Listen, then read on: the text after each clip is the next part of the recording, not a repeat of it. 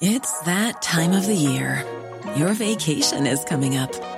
You can already hear the beach waves, feel the warm breeze, relax, and think about work. You really, really want it all to work out while you're away. Monday.com gives you and the team that peace of mind. When all work is on one platform and everyone's in sync, things just flow wherever you are. Tap the banner to go to Monday.com. Many of us have those stubborn pounds that seem impossible to lose, no matter how good we eat or how hard we work out. My solution is PlushCare. PlushCare is a leading telehealth provider with doctors who are there for you day and night to partner with you in your weight loss journey. They can prescribe FDA-approved weight loss medications like Wegovy and Zepbound for those who qualify. Plus, they accept most insurance plans. To get started, visit plushcare.com slash weight loss. That's plushcare.com slash weight loss. We observe today not a victory of party, but a celebration of freedom. Across the UK, online and on DAB, the Independent Republic of Mike Graham on Talk Radio. The Human Zoo, where they don't hide away the sick animals. Dangerous mid-morning debate with the great dictator. The Independent Republic of Mike Graham. Stand to attention when I'm talking to you! On Talk Radio. Yes, mass!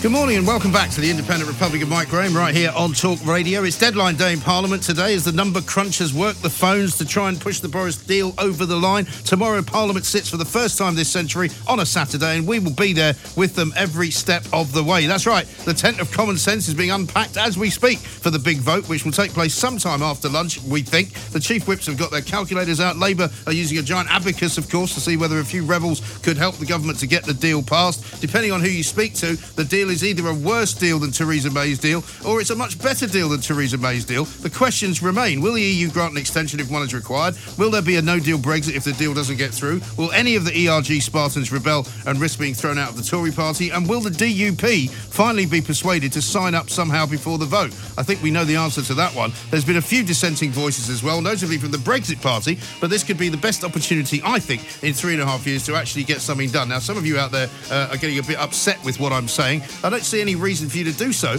Pragmatism, I think, is the order of the day, isn't it? 0344 499 1000. We've got loads of your calls to take. Nigel Nelson's going to join us as Sunday People's political editor as well. Plus, of course, it is Friday, so don't forget, we'll have another sparkling edition of the Perrier Awards, uh, an homage to my brilliance in broadcasting this week. You're listening to me, Mike Graham, right here on Talk Radio.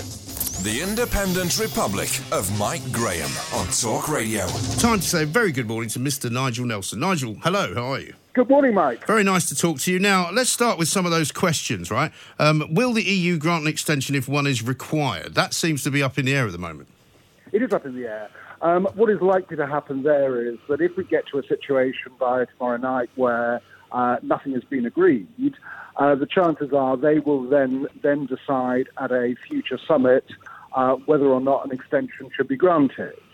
Um, that obviously confuse, sort of confuses the issue slightly because obviously the Benn letter, which will demand the extension till the end of January, um, that the deadline for that is 11 o'clock tomorrow evening. Right.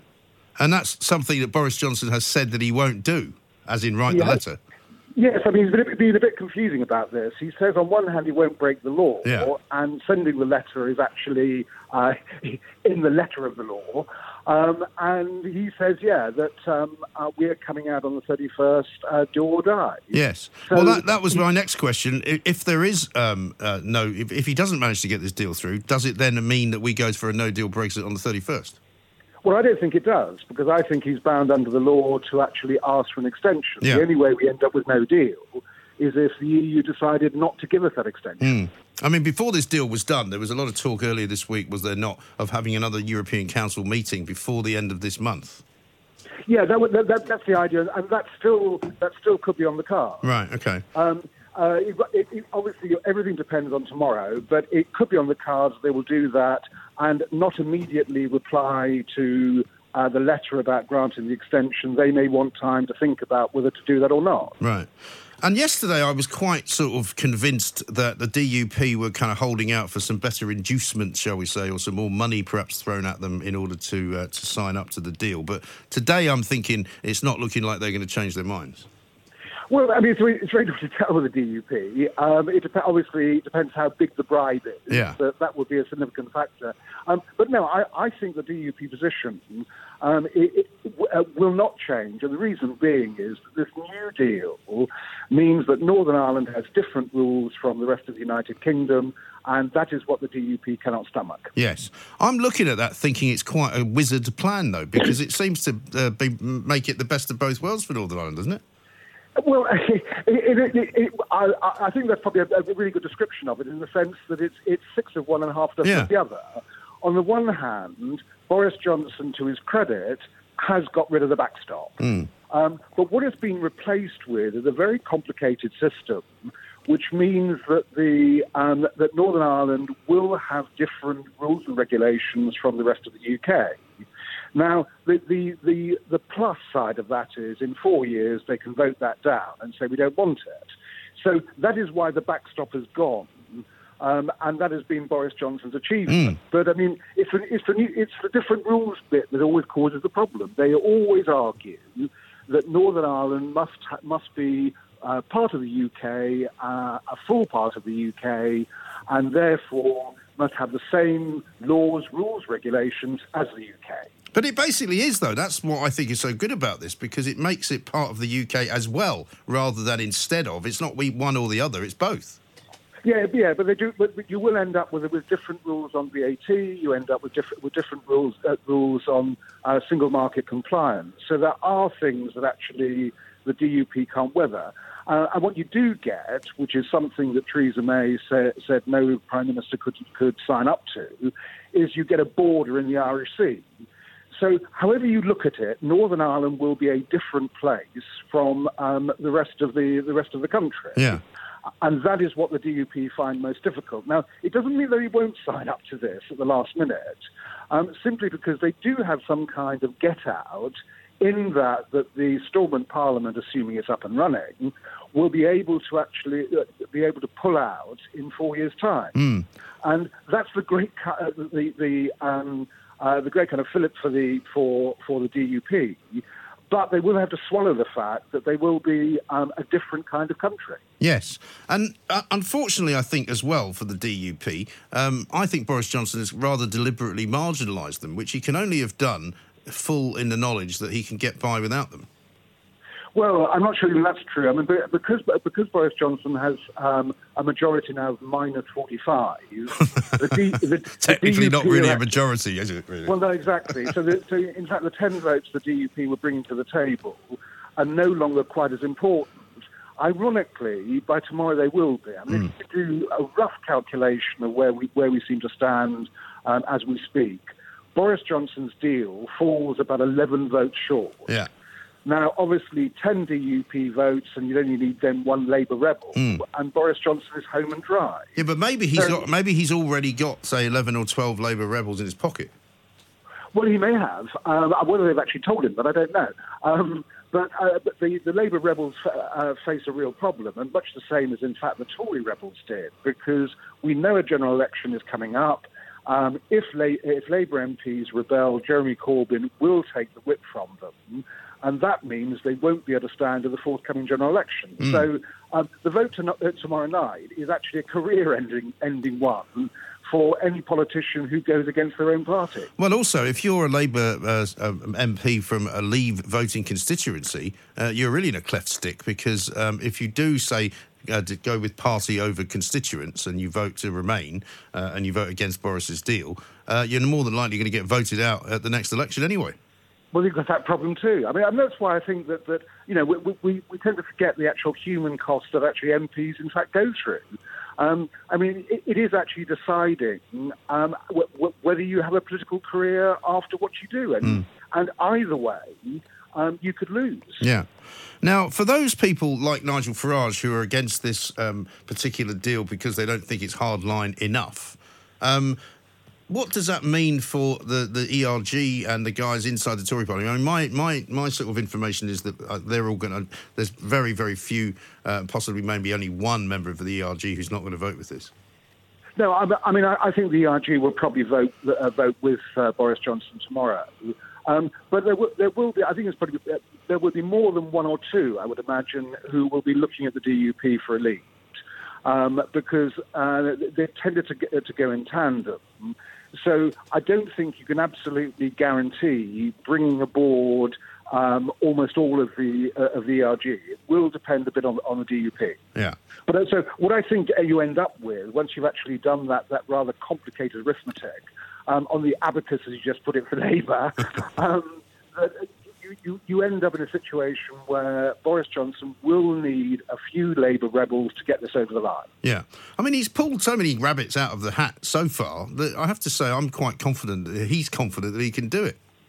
Well, he has to say that anyway, doesn't he? I don't think he's, actually uh, uh, as confident as he, as he, likes, likes to say. Well, I don't know. I mean, everybody who said that he couldn't get this done and that done and the other thing done, I mean, he's managed to do all of those things. And, no, uh, I, I, mean, I mean, I do give him credit for that. I'm, not, I, am no great fan of, of, Boris Johnson's, but I will give him credit for that. That um, uh, it looked like it was impossible to reopen the withdrawal agreement. The EU were always adamant that it couldn't be opened. Theresa May went along with that line and Boris Johnson has reopened it. So mm. I do give him credit for that because um, that seemed an impossibility a few days ago. And now we've seen it happen. Yes. I think to actually then get it through Parliament is a whole different ballgame mm. that Theresa May found out. Yes. And what about this kind of uh, body uh, of the hall that would like to see a second referendum tacked onto the uh, to the bill? Because we were told again, sort of yesterday, day before yesterday, uh, that that was very much um, a condition by which uh, yeah. Labour and maybe the Lib Dems even would actually vote for it. Um, that, was, that, seems to have diminished slightly.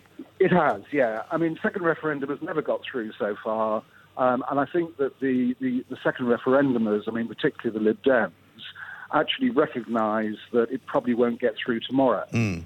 So again, at the moment, it's looking like a second referendum amendment won't actually be on the table tomorrow. Okay, that's interesting. So, if, say, let's look at both uh, scenarios then. If it does go through, albeit by a narrow margin of maybe one, what happens next?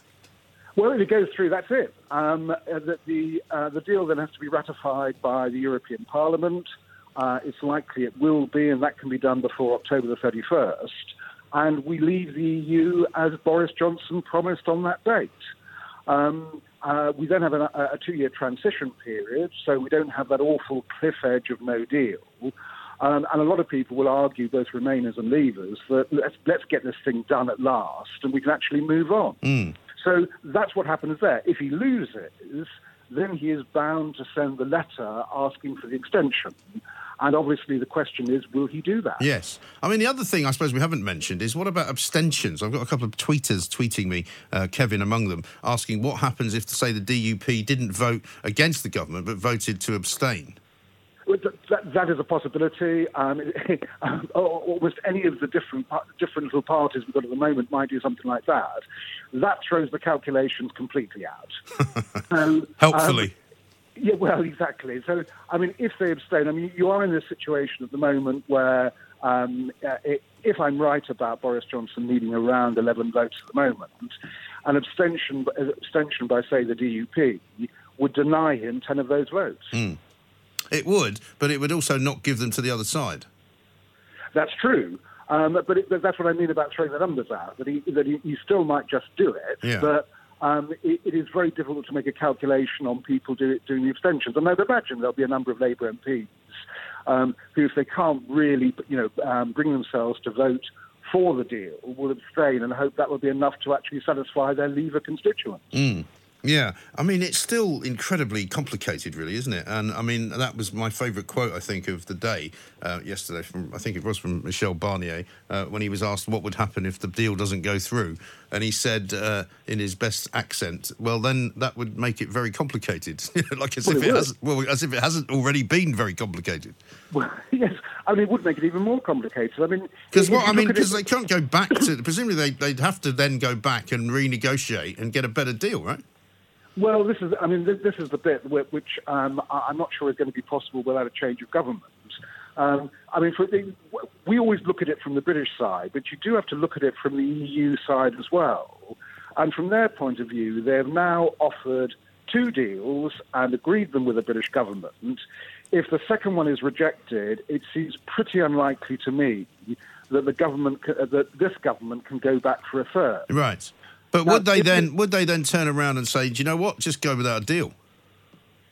Well, they could do. I mean, they could actually turn around and not give us the extension. Right. And say, look, we've had enough too. I mean, it, it, the reason I say look at it from the EU side is that um, there are other countries who are looking at Brexit very closely because they might fancy going the same route. And what the EU knows is whatever the deal is that we go out on will be the minimum demands of another country who might go the same way Yeah. which is why they've been, why they've been holding out. Um, so yes, and I think that, the, that the, it could be a point of the EU saying, look, we've had enough of this. Um, if you want to go, just go. Not going to give you an extension. Uh, and without an extension, the default position is we leave with no deal on October the Yeah. 31st. So that, that I would say sounds like quite a quite a sort of good option in a way, um, in terms of making it more simple rather than making it more complex. Yes, but I mean, obviously what the EU wants is, is for us not to leave at all. Right. So if they can get, if they can see a situation whereby uh, there might be a general election and a possibility of a Labour government, and a Labour government could do a new deal because they would have a very soft Brexit, which the EU quite likes, um, which means effectively staying in the single market. But then they'd also campaign against their own deal, wouldn't they? well, no, well, In a second referendum. In a sense, in a sense, what they would do is they'd actually that I mean, Jeremy Corbyn himself would remain neutral and let his MPs campaign whichever way they wanted. So what you would then have uh, on the table, uh, uh, assuming that scenario played out, Yeah, but that's a very is- unlikely scenario, isn't it? Corbyn beating Boris in the general election. Well, uh, the, po- uh, the polls aren't looking, looking too too um, too rosy at the moment for No. Labour. No, I I accept that. Um, but in the event he did, you would have then a second referendum where the choices would be whatever deal Labour has negotiated, and I think that would be quite simple because Europe would like it more than the deal they've got at the moment, um, and remain. So you would you would end up in that situation. But I think all those things mean that we really are looking at an extension then until probably next June, because you're never going to get all that done uh, in the time in, in the time limit available. God help us. And just to improve uh, their image, I see that uh, Chris Bryant, uh, Labour MP, has stood up in Parliament and said that they might have to ask for childcare costs in order to sit on Saturday, uh, which has not been greeted with a great deal of enthusiasm, it has to be said, by the general electorate. Well, I mean, this, this, this is one of the problems about uh, about what, what, when you ask MPs to do things that there is that there will be cost to the taxpayer. It's not just MPs' childcare. Um, it means that a lot of people, uh, catering workers, uh, the doorkeepers, people like that who keep Parliament running, they have to come in tomorrow. They'll be paid overtime. It's not in their contract to come in on a, Saturday. Uh, it doesn't happen more than more than once every three decades. So yes, there will be extra costs. I mean, my view is if an MP really de- really does need childcare, they should have it. They're being called in. Uh, it is a Saturday. It's an unusual situation. Well, hang on, I don't get paid for childcare. If I need to get childcare for my kids, I don't get paid it. Even if, if if you were called in as, as an emergency, No, you don't have nowhere to must put be your joking. No, I don't. I don't work for the state. You don't get. I don't get that. Most people don't get that. Most people have to arrange to bring their own kids to work with them uh, if they have to go to work on a Saturday, which Well, is what I'm do, doing. you could do it that way. You well, that's what I'm way. doing. Well, I mean, you could do it that way. But I mean, they're Um, also paid quite handsomely, Nigel. So they could perhaps take uh, a care of their own childcare costs out of their quite lavish salaries. Well, I mean, do, uh, do you do you think an MP's salary is lavish? Yeah, I do. Most people do. You don't because you do work you- in Fleet Street. What, I mean, the average salary in this country is twenty six thousand a year, right? That's the Right, average. And, and is that what you think an MP should be on? No, that's not what I think an MP should be on. But I think if you ask anyone who is not an MP, 75, 77,000 a year is quite a lot of money, plus all the expenses they get. Well, in which in which case then uh, do, do we think that the uh, prime minister is worth 140,000? Uh, do Listen, I'm not. that- Su- I'm not suggesting we should pay them any less. I'm just saying if you have to sit once on a Saturday for the first time in one century, uh, it's the first time since 1970, whatever it was. Uh, I think you could probably handle your own childcare costs for the day. Okay, well, I, I mean, I, it- Hard to argue against that. It's, it's not one of the major issues of Brexit that I'm thinking about at the moment. So I will I will bow to that one. All right, Nigel. Thank you very much indeed. Maybe we'll see you in the tent tomorrow. Nigel Nelson from the Sunday People there, uh, almost defending the MPs asking for money, but then retreating gracefully, uh, as indeed he knew he should do. Uh, 0344 499 1000 is the number. Loads more to do. Lots more of your calls to take. Coming next. Dangerous mid morning debate with the great dictator. The Independent Republic of Mike Graham on Talk Radio my mind.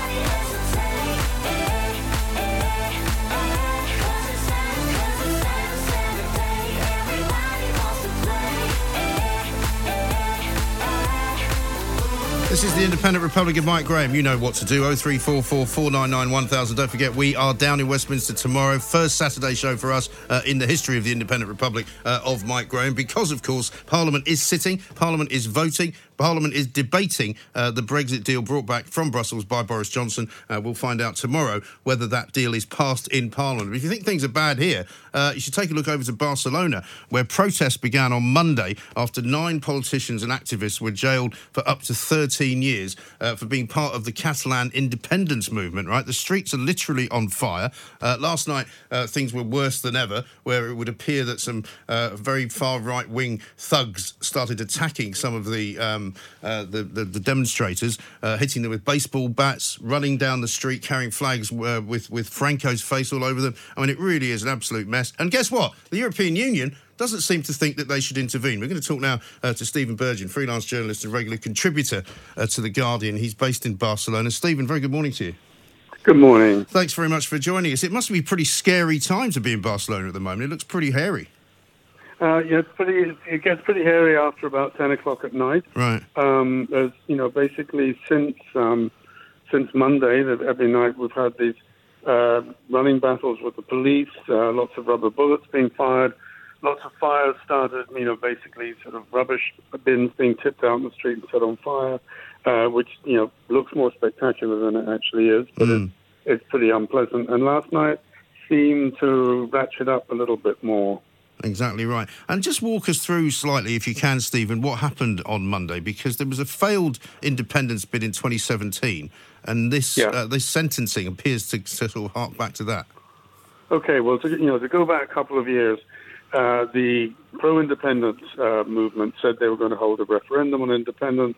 The Spanish government said you're not allowed to do that; it's against the constitution, and if you do, you'll be in big trouble. Right. Well, they, they went ahead with it.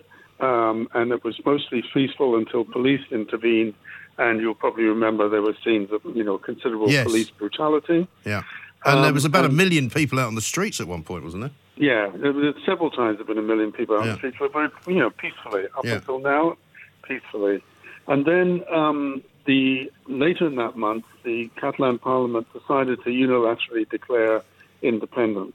At which point, the Spanish government imposed direct rule on the region and quickly arrested um, leading members of parliament and leading members of the kind of civic organizations that had been running the campaign. And they were, they were remanded in custody and uh, charged with uh, these quite serious charges.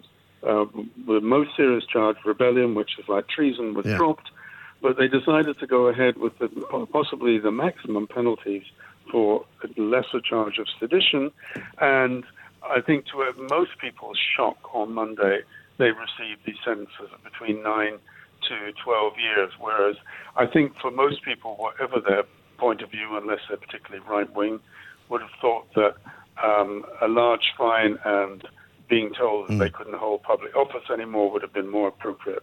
And so, the, um, predictably, uh, the reaction has, well, actually, I wouldn't say particularly it's been violent because we haven't had violence before, but it's obvious that people, and mostly young people are on the demonstrations, feel that the road of peaceful demonstrations has run out and, it, and they haven't achieved anything and they're frustrated. Yeah, and from the footage I've seen, the police are being pretty heavy handed with them as well.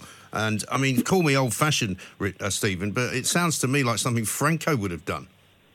Well, um, I think the, the, the police the police in Spain are, are very quick to get their batons out yeah. uh, in any circumstance, even you know, a, little bit of uh, ruckus at a football match and right. they're out there with their sticks. Mm. Um, Um, I think they're in. You know, the thing is that the police are being violent, but the whole game at, at the moment is to provoke the police into doing something. And so the police sort of stand there in their lines, and people throw things at Yeah. them, set fire to stuff, and eventually they charge that bit of the crowd, and the crowd disperses, and it, on it goes a sort of cat and mouse game um, all night. They they don't here seem to believe in the uh, English technique of kettling people into one place until they get tired and go home. Right. Um, And what about the EU's role in all of this? Because there's MEPs, are there not, from Catalonia who can't take their positions up in Brussels uh, for one reason or another. And the EU seems kind of uh, impossibly blinded to trying to, to sort this problem out, saying basically it's an internal matter for Spain. Yes, well, I think this is probably the big disappointment for the independence movement is that uh, it hoped that, particularly after the police brutality around the time of the referendum, that the EU would sort of come to their aid and would slap uh, Spain on the wrist. But I think the um, the sense of solidarity between member states uh, is more is stronger, and I think what I think what happens in the EU is that many many EU countries have a potential Catal- Catalonia. I mean, the, the UK has Scotland. Uh, the you know France has Corsica and Brittany, things that could fire up, and so there seems to be a consensus that we'll mind our own our own business. Well, similarly, similarly, they don't seem to want to interfere in, in, in the riots in France as well, which have been going on now for nearly a year. Yes, I think I think there is this consensus that you, you know that's your internal uh, problem. Um, I think the the other problem that the Catalans have in, in trying to get international support is that I seem to have to say this over and over again. Fewer than fifty percent of the population want independence, and this is weakens their case. And if it was sixty-five or seventy percent, then people might say, well, you know, these people, something has to be done. I mean, something does have to be done. Spain's the, the Spanish government's uh, you know attitude all down the line is extremely unhelpful. But on the other hand, saying we want independence when you can only muster 47 percent of the population behind you is not a strong case. No, it's not. And apparently, it's going to have a knock-on effect on the tourism situation now because there's a lot, lot, lot of uh, road closures today. I understand some airports uh, have been cancelling flights. There's a sort of general strike going on today. I think. Yeah, there's a general strike. Um, getting in and out of Barcelona today will probably be pretty impossible by road or rail. Uh, at least 50 flights have been cancelled. But I think in terms of uh, the damage to uh, tourism, particularly, it's the images. Uh, I've, I've, a woman I know who runs several restaurants here said to me, she even after the first night of the the stuff going on at the airport, uh, she had hundreds of cancellations. Yeah. Um, and people see that and they think, oh my God, the whole city's in flames. Well, they do. Uh, I mean, that's very much what it looks like from here, unfortunately. And, and people I, I know, because it's half term coming up for schools, who were thinking of maybe going to Barcelona are now going elsewhere. Yeah, well, and of course, the bits that are in flames are the bits that they're most likely to go because you know, the rioters are choosing the, the most kind of emblematic parts of the city uh, to to to riot in. And um, yeah, and on, on the other hand, you know, I've I've seen uh, I've seen tourists taking selfies in front of fires in the street. So it's you know it's a different different holiday experience for some people. Yeah, it really is. And when do you think when do you think that the, the violence will stop? Because it's obviously you know the the more that the police appear to clamp down on it, the worse it seems to get. Well, I think we'll probably have more tonight. And tonight's supposed to be like sort of the climax of the first week of, of protest. There's nothing actually planned that I know of until the 26th. But people, young people I've spoken to said, well, in theory it ends tonight, but um, I doubt it. I think people will get tired. Um, I think it's curious that the Spanish and Catalan police they don't seem to go on a policy of arresting people, um, and so they like to beat you up, but they don't actually uh, arrest. They've arrested very, very few people, considering the scale of the violence. No. Um, I think you know what we need. What we need is some political movement, and I think we're not going to see any. We've got a general election coming up on the 10th of November. Uh, the Spanish government, uh, all the parties are going to want to show that they're not soft on violence and therefore not soft on the Catalan issue. The Catalan government uh, seems incapable of, of coming up with a negotiating position that Spain's even going to consider. Um, and so I, I think we're in deadlock. Whether the violence on this scale will continue, I have no idea. Yeah, it's going to be a worrying time, I think. Richard, thanks very much indeed. Look after yourself while you're out there on the street. Stephen Stephen Burgen, there, freelance journalist and regular contributor uh, to The Guardian, based in uh, Barcelona. A mid morning dance with the devil. The Independent Republic of Mike Graham. On Talk Radio.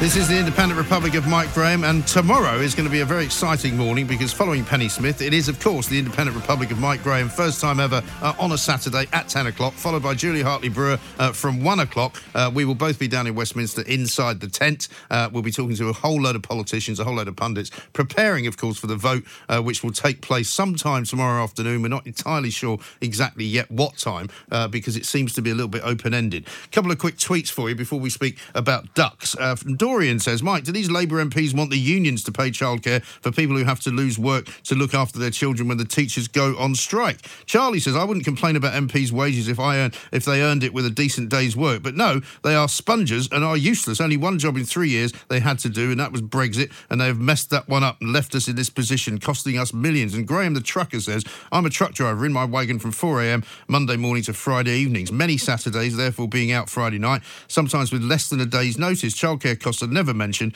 and I get paid far less than an MP. Unbelievable that they want money for working on a Saturday so they can pay childcare costs. Incredible. Now, uh, the other big big debate, of course, around uh, uh, and about in this country is not about Brexit, but it is about bread and ducks. Whether you can feed ducks bread or whether you can't. We're going to talk now to Peter Morris from the Wildfowl and Wetlands Trust. Peter, a very good morning to you. Good morning. Nearly your top story of the day, then. well, listen, I mean, I think this is going to wind as many people up and divide the nation uh, as much as Brexit because it's a story that doesn't seem to go away. It's been going on for much longer than Brexit, hasn't yeah. it? Um, the, I, I, guess the key question is: Does bread cause damage to ducks? Can yes. bread kill ducks? Right. Uh, the the answer isn't a straight answer, and that's why it goes on for so long. Basically, uh, feeding bread to ducks is a bit like feeding chips to children. Right. Uh, they like it, and actually, as it gets colder and they're being active around in cold areas and that, it's probably the sort of food they could do with mm. some of. It's nutrition in it. So at this time of year, I'd be quite relaxed about it. Just get out there and enjoy nature. If feeding birds is something that makes you feel good, just do it. But one of the uh, things however, that we, we see all the time, though, in, in public sort of parks and ponds, is, is signs saying "Don't feed the ducks bread." Yeah, there's two problems. The first one is that bread isn't actually the best food for them. Uh, now, we, we did a study some years ago where we compared a flock of swans that ate a lot of bread with one that didn't, mm. and the ones that ate a lot of bread had less muscle development. So right. we, we didn't follow through into the chemical causation, but we observed that. Uh, there are also develop- developmental issues for a lot of young birds. Uh, if there's a nutrient imbalance, they can get a range of things, including something called angel wing, right. which is where the tips of the wings overgrow basically and they droop and get into poor condition. It means that they struggle to swim or to fly oh, and goodness. then to feed, uh, and then they could starve or become prey to foxes. Uh, no one has ever done a scientific experiment of putting a bunch of ducks in a room with no other factors and fed one lot just bread yeah. and the other lot no bread. So no one can say that bread absolutely causes it. But the nutri- it's a narrow band of nutrients in white okay. bread, especially. I was going to so say, does it so matter? bread is implicated. Yeah, I was going to say, does it does mm. it matter which kind of bread? Is some bread better than other bread? It, it's it's the same the same as with humans. Uh, uh, I, am I'm, I'm not a human nutrient expert by any chance, but but white bread is, is processed and milled down. Brown bread, you've got a, a, a you've got wheat that releases how slower, gluten free? How about gluten free bread? Oh, blimey! Or organic? I've no Yeah. idea actually. Mm. Well, it's difficult to know, isn't it? Mm, But, but but in the wild, they will eat obviously a range of things, uh, plant a lot of plants and also small invertebrates. Yeah. Uh, so during during the spring and summer, when you've got tiny little young birds developing, it's very probable that a lot of bread for them isn't great at all. They should be learning how to forage for a range of different plants and animals and getting that balance of nutrients in them so that they develop in a balanced way. Okay. As you get into winter, uh, everything dies back, all the plants, there are less insects around, so bread, a bit more bread is probably a bit more useful for them. However, then that gets you into the other issue here, which is what has really caused the problems between different commentators on this. So you've got the likes of me saying uh, you're better better off giving them uh, fresh greens, mm. uh, peas. They, they float in yeah, I've heard nicely. peas They're are good, good size yeah. to eat. Yeah, uh, so so they go down well. However, you'll get some flocks of birds, um, often in parks or around cafes, and they've grown up with bread. They like bread. So you take your peas down there, they won't touch it. They mm. want bread. Um, you you will often get if there's a lot of people feeding at the same time an artificially high number of birds there. So you get loads and loads of ducks. There might be a lot of poo around uh, disease issues uh, damage to the ecosystem generally mm. caused by there being too much food. The problem then is if you all stop feeding them bread what happens? Uh, so our overall message of bread in moderation is fine, but of course, if you're going down and feeding people, feeding uh, bread to ducks, you don't know who else no, exactly. is feeding them in moderation. Yes. That's the problem, yeah. and that's what I don't really have an answer for. so the signs that remain, I mean, because the whole reason this story Mm. came about was there was a sign that was put up basically saying that it's all right to feed them bread, go ahead and do it. Um, uh, but the most of the signs that you'll see will say don't do it. So I think most people don't do Mm. it at the moment.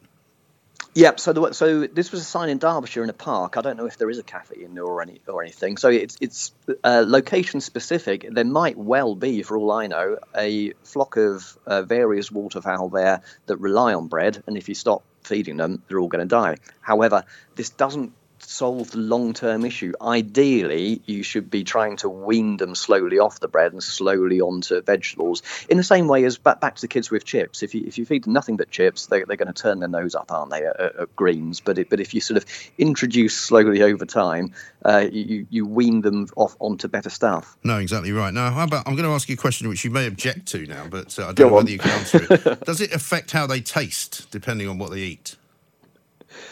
Uh, I would think that is probably not. Um, No? That's a that's a that's a probably, and I don't really know the answer. But Okay. um, m- most of the duck that we get is in, in, imported from other uh, from other countries, and Okay. it is fed. Up. Usually, it's on uh, large scale industrial grain and all the rest of Okay. it. I always think back. Do you remember that uh, song "Itchycoo Park"? I do. Small faces. Yeah, d- don't.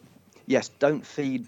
It's all too that beautiful. Sort of brownies. Yes, don't, don't feed them that no, sort of quite. thing. Here's ever. another, here's another really weird question that you wouldn't have been expecting. A friend of mine keeps Go some on. chickens, right? And one of them was killed by a mink. And apparently, Sussex is now riddled with loads of minks who was who was sort of set free by animal rights activists some years ago from mink farms, and they're now terrorising the countryside because they're quite vicious, killing Uh, ducks, they- killing killing chickens, killing cats, even. Uh, the the big issue with mink is water vole. Uh, so mink, they they they're sort of similar sort of shape to ferret type animals, and they will like to go into holes and go through. And a bit like foxes, I suppose, uh, they they don't just take one and go right. I I've had one vole and now I'm full, and then wander off. They will go through the lot and they will Yeah. decimate populations. And Uh, there's a lot of them out there, it- and there's a lot of them out there apparently. No idea on numbers myself. Uh, we own 10 reserves around the country, including London, Wetland Centre and West London, uh, Slimbridge in Gloucestershire, and Martin Mere in Lancashire are probably the most famous of them. Uh, we occasionally get mink, uh, not very, very often. Um, and certainly with, with us, we. Uh, we will let foxes and peregrines um, operate as much as possible. Predators are part of the landscape, but now and again there are there are moments where you go, we need to take action, and when a mink appears, that is normally a moment where you need to take action. Yes, absolutely right. Well, great to talk to you, Peter. Thanks very much indeed for your expertise. Peter Morris from the Wildfowl and Wetlands Trust basically says it's a little bit more complicated than don't give them bread or do give them bread. Give them some bread seems to be the answer, but don't give them too much bread. Pretty straightforward, isn't it? Across the UK, online and on DAB. The Independent Republic of Mike Graham on Talk Radio. It's 12.34. It's Friday. It's time for this. Ladies and gentlemen, welcome to the Perrier Awards.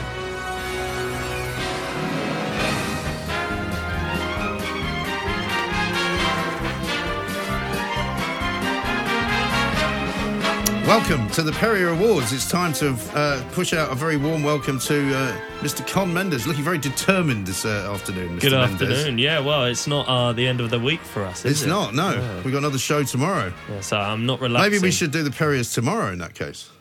Uh, well, we're here now, aren't we? Ah, So- okay. Fine. You hadn't thought of that. no, I hadn't. No. Uh, I think I think we'll have other things to talk about tomorrow. Let's hope so. uh, um, welcome, welcome. the first word. Welcome. I'll say it for you. Thanks. Welcome once more to the Perry Awards. This is where we'll go back over the past week, the so-called Independent Republic of So-called. Mike Graham, and choose our favourite moments. Yes. Uh, well, despite Extinction Rebellion's best efforts Mm. not to let me get to work this week, and my best efforts to argue that I can produce the show from home, I'm here and we've got plenty to get on Good with. So let's begin. Our first Perrier, as is tradition, goes to you, Mike. Thankfully. On Monday's show, during your conversation, uh, heated conversation, we should say, with Mike Gapes and Jim Fitzpatrick Mm. MPs, uh, you won the question of the week. I'm afraid I'm not having it. we I'm live going in a back to parliamentary democracy. No, I'm not having it. I'm going back to you. Uh, you said I was wrong about something, so please tell me what it was. That is a good question. It turns out I wasn't wrong about something. No, it was, it was, he was uh, saying that Mike Gapes was wrong about something. Yeah, that's correct. Mm. Um, your presenting skills, though, were put to the test Yes. uh, later on by Her Majesty the Queen Elizabeth II. Her stalling led you to win the filling of the week. Coming live from the House of Lords. The crown has been placed before her. She's looking solemn. Think she's just about ready to go. Any second now. Yeah. Somebody asked if I was commentating on the snooker. Yeah, it sounded like cricket commentary, I thought. Well, Uh, that's because nobody told me she wasn't actually going to speak for about another 10 minutes. well, she didn't tell us that, so Didn't we she? didn't know. No, okay. no. He must Um, not have been on the email chain. No, um, now From uh, Her Majesty the Queen Elizabeth II, as you just called That's her. correct. That's correct. Um, that's her full name. Uh, now, there's been lots of talk about the Prime Minister's deal he struck this week with Yeah. the EU. You got a Uh, deal? Yeah, absolutely. But I'm afraid it's not the best possible deal. No, that was achieved by the former MP and Brexit's bad, Stewart Jackson. Who? If Boris came back offering uh, free sex and chocolate, Wow. A lot of people misheard that and thought we were offering that. Well, well, I understand why they were confused because, Mike, you were quick to make use of this brand new deal by giving a caller the prize of the week. I think the answer would be no, Mike. What do Yes, you think? I think you're absolutely right. Yeah, giving a, a free bar of chocolate and some sex to that man. due to uh, com- I don't know whether that actually rules. happened. Yeah, no, Yeah. due to we were obliged. So, Mike, as ever, you were here to explain the very complexities of Brexit. Yes. So you win the explanation of the week. But I think by not leaving, you're not leaving, if you see what I mean. Oh, Yeah, well, that's not the most ridiculous thing that's ever been said about leaving, I have to tell you. um, now to everyone's favourite caller, Susan in Exeter. Ah, yes. She has won the Perrier for saying the fact of the week. I was saying to Marcia, your lovely lady, and Cornelius, and you know, there's all those nice people in the studio. They're always so sweet. Is that it? Yeah. Oh, I thought she was going to say something interesting. No, she's just saying some facts. She's Saying starting sweet. some cool. It's nice to hear some. You've facts never been from the described as callers. sweet in your well, life. That's Susan, uh, take that up with Susan. Not even by your Exeter. girlfriend. Caller, that's true. Caller Gerard and Crewe won the Perrier for the most unnecessary greeting of the week. Dear God, I mean, his life is one perpetual moan, isn't it? Oh, absolutely right. Hello? Th- th- this- yeah, I'm still here. Hello? He's not Why a does fan that of happen? dead air. I don't know. There, I listened back. There's not even much of a gap at all. No. Um, uh, now, our good friend LaDona Harvey from America, from KOGO, Yeah. uh, she wins a Perrier for opening her call with the query of the week. Uh, LaDona Harvey, who is, of course, uh, the breakfast co host of KOGO in San Diego, California. Uh, LaDona, a very good morning to you. And a very good morning to you. Have you Brexited yet? Uh, not yet. It doesn't sound nice the way she says it. No, check back next week. Okay. Um, let's have a look at a couple of the other shows on this fine, fine station. First, Matthew Wright. He won the Perrier this week for Noise of the Week. Um, but when it's weighted, that kind of bunches and you've got this like not nice pressure on your neck. Um, a little bit, a little bit like that. That's a terrible sound, that.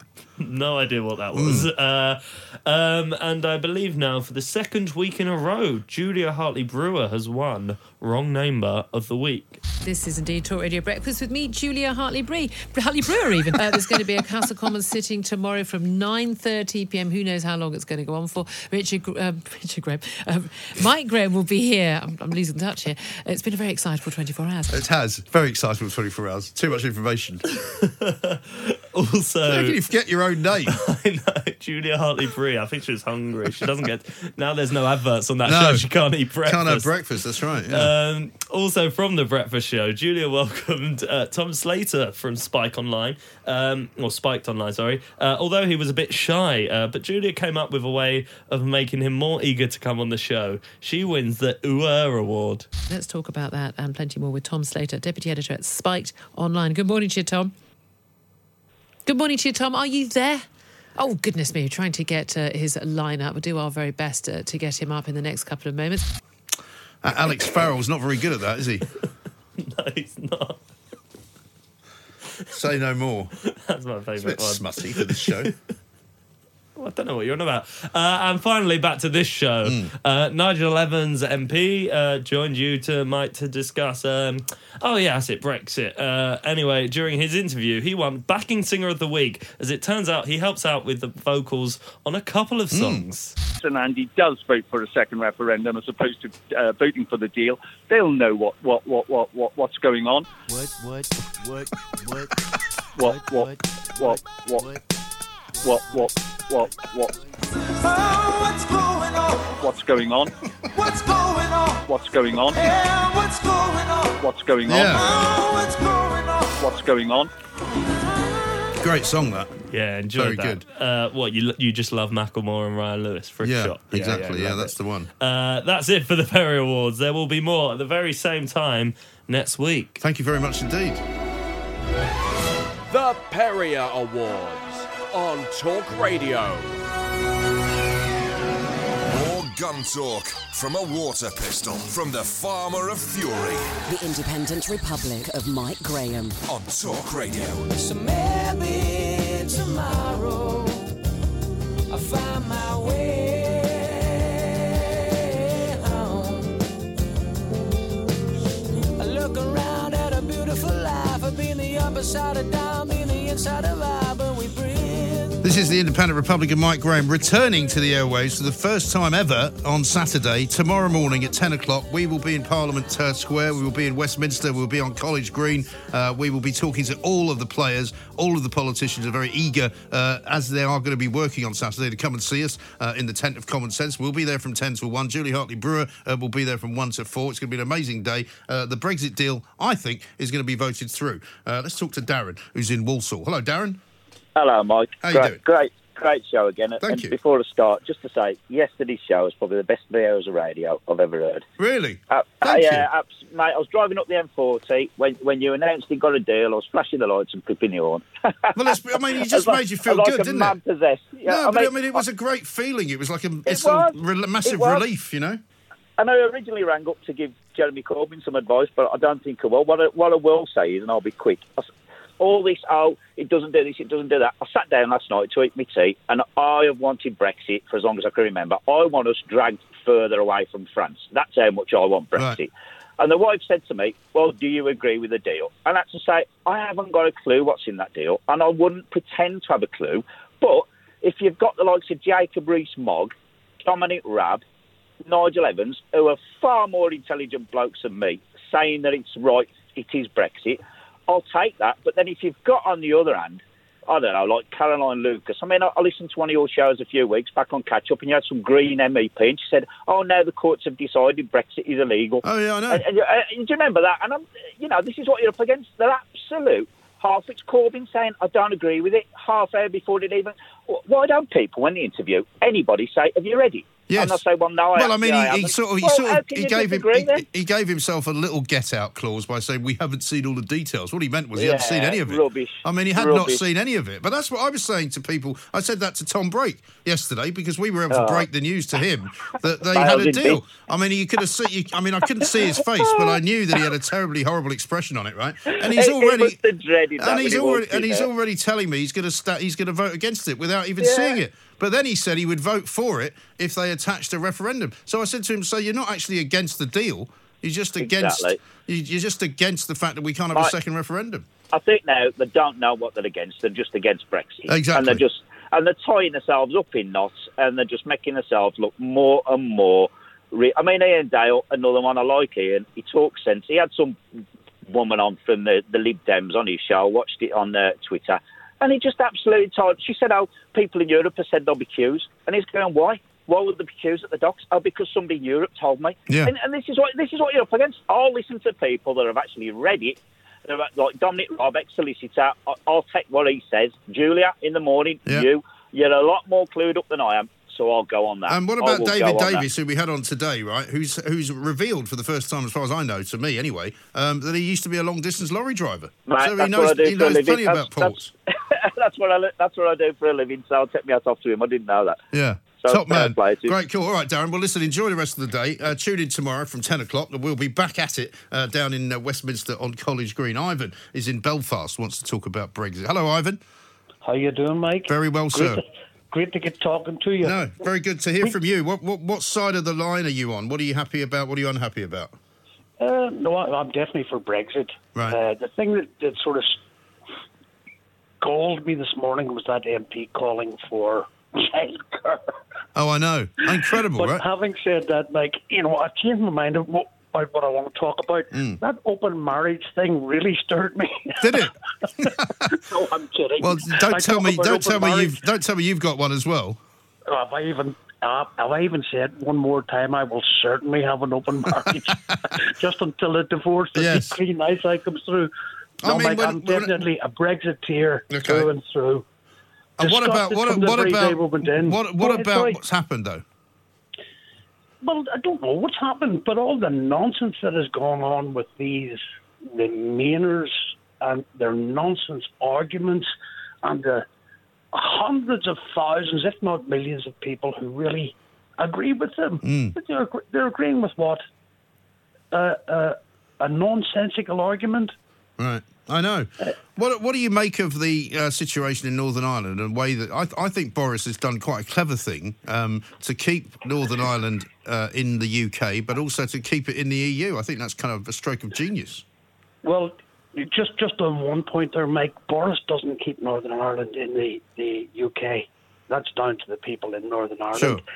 But, and I don't mean to check you on that, I don't, but I don't think he's clever for doing that. I think we're yet to see, I hope I'm right when I say this, we're yet to see how clever he has been.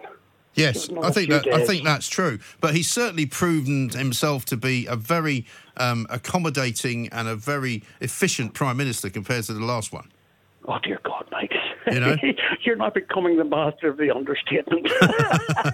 It's great. Well, listen, you you don't sound. Well, well, the one thing I'm glad to hear is that you don't seem to be annoyed about what's happened. So it's not true to Um, say, like the DUP are saying, that uh, you know somehow that, that, that Northern Ireland's been thrown under a bus. Um, no, I am a bit annoyed, Mike. Are I you? am a bit annoyed, but not necessarily because any stuff could happen over this, Mm. or any stuff has happened and can continue to happen over the next the next several months. Sure. The, the, the thing that has annoyed me is it's dead simple. Do you wish to remain or do you wish to leave? Now, even if we do leave on, on, on these current circumstances, which Yeah. nobody really knows what they are yet, it's it's a major victory for those who have done nothing but frustrate and agitate and divide, and they've shown themselves to be what, for, for what they really are. They, the these these people are barristers, supposedly highly intelligent Yeah. individuals. They've just lost another case, by the way. These clever barristers. the morons. For goodness sake, they- they're not thinking about the country. Yeah. These people, do you know, I- I've got to mention one name Ian Blackburn. Yeah. Please in the name of God, Mr. Blackburn, would you shut your gob? I think that's a Britain good point at which to end. listening to that man. All right, uh, Ivan, thank you very much indeed. Let's talk to Peter, uh, who's in Wimbledon. Hello, Peter. Hi, good afternoon. Thank you for taking the call. Not at Uh, all. Mike, I, I'm, I'm absolutely um, finding it absolutely hilarious, you know, call after caller admitting they know nothing about the deal or whatever, they still support it. And, and while you Brexiteers can't actually agree amongst Uh, yourselves, now, you've tried this on me before, Peter. I'm not a Brexiteer. You got it wrong Well, the last time. I'll just correct you again. Well, that's fine. I mean, yeah, amongst your, your fan club or whatever you're calling in, you can't agree among yourselves which is a good deal or which is no good deal, and you're expecting us to believe that 17.4 million people supporting both sides.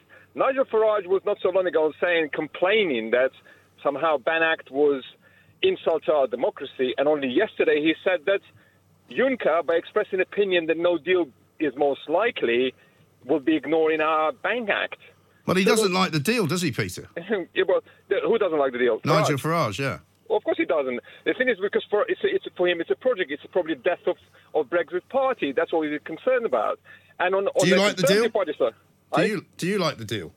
No, I don't. Because I'll tell you why. Be- Because multiple reasons. The one of the reasons is compared to the Theresa May's deal is they removed the workers' rights protection from the legally binding side of the document and moved it down to the non-legally binding, and that is critical for the people, for the working class people in this country. Is it? And and the only reason I can think they've done this because they want to do something which is basically will not European Union won't be able to stop them from doing. Well, we won't be in the European Union. That's why. Well, yeah, but this is if you sign up to legally binding document, which is we're going to maintain the same level. yeah, but why would we do that if we're leaving? That's the whole point of leaving, Peter. You don't No. sign up to to stay in if you're leaving. That's the whole point of the document. Absolutely, but this document only covers the um, transition period. You have to understand, and the thing is, the document has got two parts. One is legally binding, one is non-legally Yeah. binding, and this is political. And, and for Well, some that's reason, what's good about it. missing the point. Well, that's This what's good about it. Well, this is Mike. Mike, this is one of the reasons why Labour Party strictly said they're not going to vote for this. No, it's not. The Labour point. Party, no, the Labour Party's not going to vote for it because they don't want to vote with the government. They want to stop the government from making any progress. They want to stop the government uh, from leaving the European Union because they've now declared themselves to be a party of Remain. That's well, all. they can be a party of Remain, but the thing is that, that the bottom line is the present deal on the table, put in front of a Labour Party, does not protect the workers' rights, and Labour Party is a party of the working classes. Yeah, but they're Whether not the you like party of the working you- whether you classes, like it or you Peter. No, they're not. Go, And- go to and the party- Sunderland. No, go to Sunderland and tell people up there that the Labour Party, which has betrayed them, is the party of the working class because it ain't. Well, people of Sunderland were duped to, to vote for Brexit. Oh, right, okay. Brexit is going to bring. Oh, they were us back to duped, Sunderland- okay. Sunderland of You haven't got much respect vote- for. You haven't got much would vote- respect, have you, Peter, for the working class? You think Well, they're the too thing is- stupid to know what they're doing? Is that what you're saying? Well, well, That's in what it sounds like. Six- 6,000 6,000 Nissan workers were told, should we leave in the disorderly manner European Union, Nissan uh, manufacturing will be shut down. And it's not only 6,000 people employed in Sunderland, but there's another 24,000 people who are in the supply chain. Yeah. So this is Are you a member of the Labour Party, Peter? Because you sound I'm like not. you're doing a I'm- party political broadcast on behalf of Jeremy Corbyn. not. No, You you're not. All my okay. life- well, I'm sick. Of, I'm sick of listening to you now, and it's time for Matthew Wright. So why don't you give him a call? Uh, Peter in Wimbledon uh, is a man who spouts an awful lot of nonsense. Uh, I wouldn't bother listening or paying any attention to him. Oh three four four four nine nine one thousand is the number to call. We'll be back tomorrow at ten o'clock Uh, for more fun and games in Westminster for the vote on when we leave the European Union for good. Across the UK, online and on DAB, the Independent Republic of Mike Graham on Talk Radio.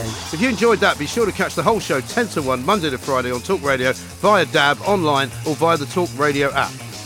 If you have an opinion on the stories we cover, we'd love to hear from you. Call us 0344 499 1000 or tweet at Talk Radio during the show to have your say.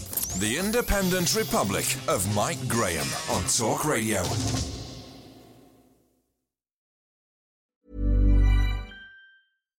Hi, I'm Daniel, founder of Pretty Litter. Cats and cat owners deserve better than any old fashioned litter. That's why I teamed up with scientists and veterinarians to create Pretty Litter. Its innovative crystal formula has superior odor control and weighs up to 80% less than clay litter. Pretty Litter even monitors health by changing colors to help detect early signs of potential illness. It's the world's smartest kitty litter. Go to prettylitter.com and use code ACAST for 20% off your first order and a free cat toy. Terms and conditions apply. See site for details. Are you ready for truly hydrated skin? Meet Hyaluronic Body Serum, a breakthrough in body care from Osea. It's clinically proven to instantly increase hydration by 161%. Their lightweight, fast absorbing serum delivers 24 hours of nonstop hydration for silky smooth skin without the sticky afterfeel. Osea's latest innovation combines the magic of their best-selling hyaluronic sea serum with a new formula that's good for the whole body and five types of hyaluronic acid to target every layer of the skin. Osea is a women-founded, women-led brand that's been crafting seaweed-powered products for nearly 30 years. The best part? Everything Osea makes is clean, vegan, cruelty-free, and climate-neutral certified, so you never have to choose between your values and your best skin. Treat your skin to clean, vegan skincare from Osea. Get 10% off your first order site-wide with code SUMMER at OseaMalibu.com. That's O-S-E-A Malibu.com code SUMMER.